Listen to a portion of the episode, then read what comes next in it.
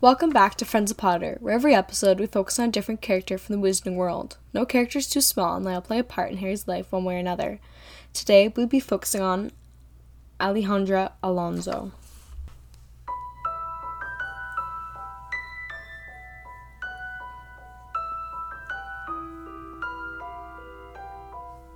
Alejandra Alonso was a chaser for the Brazilian national team at the 2014 Quidditch World Cup. Prior to the semifinals, Ludo Bagman had said Alonso is an outstanding player to the Daily Prophet and felt that the chasers from Brazil had been one of the joys of the tournament.